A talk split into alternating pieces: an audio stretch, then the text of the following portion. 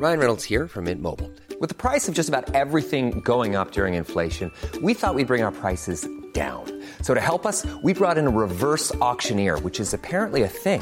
Mint Mobile unlimited premium wireless. Ready to get 30, 30, bit to get 30, bit to get 20, 20, 20, bit to get 20, 20, bit to get 15, 15, 15, 15 just 15 bucks a month. So, Give it a try at mintmobile.com slash switch. $45 upfront for three months plus taxes and fees. Promo for new customers for limited time. Unlimited more than 40 gigabytes per month. Slows. Full terms at mintmobile.com.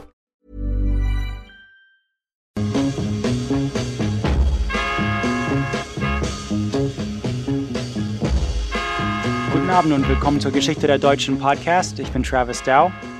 Ötzi wurde schon bereits mehrmals von anderen Podcasts abgedeckt.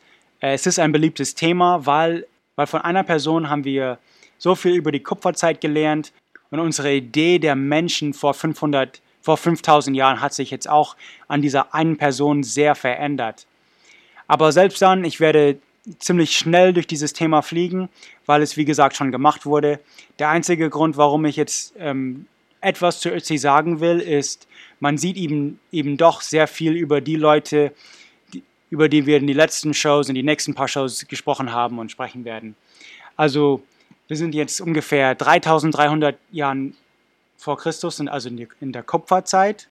Und für diejenigen, die es nicht wissen, Ötzi ist der Spitzname von einem sehr bemerkenswert gut erhaltenen natürlichen Mumie. Und zwar wurde Ötzi in 1991 entdeckt in den Ötztaler Alpen, direkt an der österreichisch-italienischen Grenze. Genau gesagt 93, 93 Meter auf der italienischen Seite, wer es genau wissen will.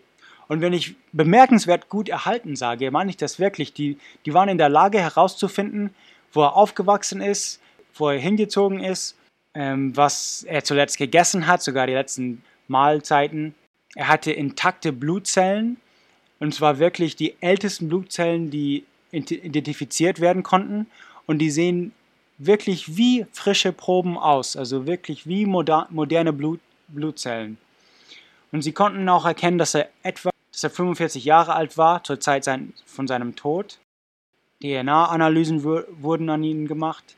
Haaranalysen, um zu sehen, was er in den letzten paar Monaten gegessen hat, also wie, wie die Ernährung von ihm aussah.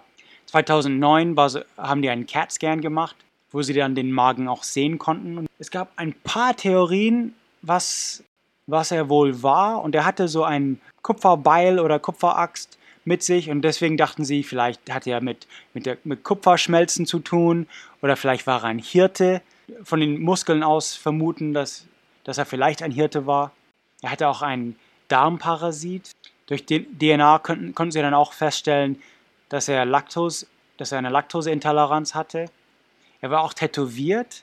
Und zwar hatte er mehrere Kohlenstoff-Tattoos in so kurzen Gruppen von parallelen Linien oder auch so Kreuz, kreuzförmige Markierungen hinter dem rechten Knie. Auch verschiedene Markierungen an, an beide Knöchel. Und radiologische Untersuchungen stellte dann auch fest, dass er an den Stellen auch wahrscheinlich an Schmerz gelitten äh, hätte.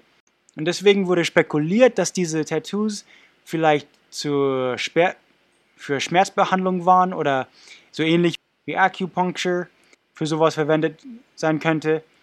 Wenn, wenn, dieses, wenn die Theorie stimmt, ist es mindestens 2000 Jahre vor der ersten Erscheinung in China, oder was ungefähr 1000 vor Christus passierte. Also Acupuncture und so.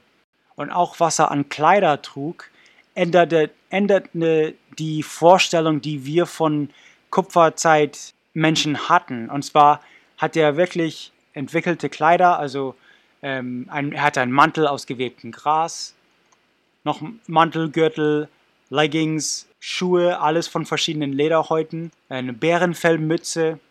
Auch die Schuhe waren unten Bärenfell an den Sohlen und oben äh, Rehleder. Die, die Schuhe waren auch sehr breit, wahrscheinlich damit er auf Schnee gut gehen konnte. Und sein Gürtel hatte dann auch eine Tasche eingenäht mit sowas wie Feuersteinflocke, Bohrer, Knochenaale, auch getrocknete Pilze. Die, er hatte Pfeile aus verschiedenen, aus Holz, auch Werkzeug, auch Werkzeug, um die Pfeile zu bearbeiten. Er hatte sogar so medizinische, medizinisches Kit, auch Werkzeuge, um Feuer zu starten. Dann die Analyse von genetischen Markierungen. Also er hatte Ähm, die nächsten jetzt lebenden Verwandten sind in Südkorsika, also und dann auch breiter in Sardinien und Korsika überhaupt und überhaupt mit Südeuropa hat er einige Verbindungen. Aber in Tirol, eine Analyse von 3700 Tiroler, waren 19 von denen ähm, auch irgendwie äh, mit, mit Ötzi verwandt. Also 5000 Jahre hat er immer noch äh, überlebende Verwandte in der Gegend. Es gab in den letzten jetzt, also seit 1991 haben sich viele Theorien entwickelt, äh, die über, über wie Ötzi gestorben ist, ist und wie er seinen letzten Tag oder letzten paar Stunden am Leben verbracht hat. Aber ähm, die werden auch in andere Podcasts behandelt. Aber die letzte Theorie sagt aus, also Spoiler Alert, dass er hatte eine, er hatte ein großes Mahlzeit, aber wurde ein paar Stunden danach in dem, im Rücken mit einem Pfeil erschossen und dann auf den, auf den Kopf geschlagen. Ähm, also das ist jetzt die letzte Theorie, dass anhand den ganzen Beweise und alles so äh, sich so ergeben hat.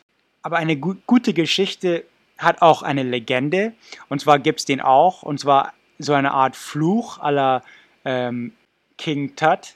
Und zwar laut dem Fluch gibt es die Theorie, dass sieben Menschen, ähm, die mit Ötzi zu tun haben, starben. Und das, das stimmt auch tatsächlich, aber ähm, ob das jetzt Zufall ist oder was, kann ich nicht sagen. Aber der Fluch wurde auch schon öfters woanders behandelt. Ihr könnt im Internet danach suchen. Ich wollte jetzt bloß so einen Einblick geben, wie, wie so ein Mann von dieser Zeit sein könnte. Wir reden ja die nächsten paar Shows noch so etwa aus der Zeit und die letzten paar Shows hatten ja auch damit zu tun. Ähm, noch ein, ein Hinweis auf die Show. Äh, ich werde wahrscheinlich nicht immer chronologisch gehen. Ich habe ein paar Themen, die ich einfach von Anfang, vom Anfang bis Ende behandeln will. Und, und, oder auch ein paar Folgen über Kultur mehr als Geschichte. Und die werde ich wahrscheinlich separat behandeln und dann ähm, zurück zur chronologischen Folge gehen. Aber ähm, das wollte ich mal bloß so sagen. Nächstes Mal sehen wir die anderen Zeitgenossen Ötzis und ähm, gehen dann bis zu den Kelten und die nächsten paar Folgen dann noch auch jetzt Kontakt mit Römer in, in Mitteleuropa. Ähm, hoffentlich bald auch mein erstes deutsches Interview. Ähm, es gibt wahrscheinlich auch demnächst welche in Englisch, wenn ihr da mal gucken werdet, aber ich sage dann noch Bescheid, wenn es dann soweit ist. Und für heute vielen Dank fürs Zuhören.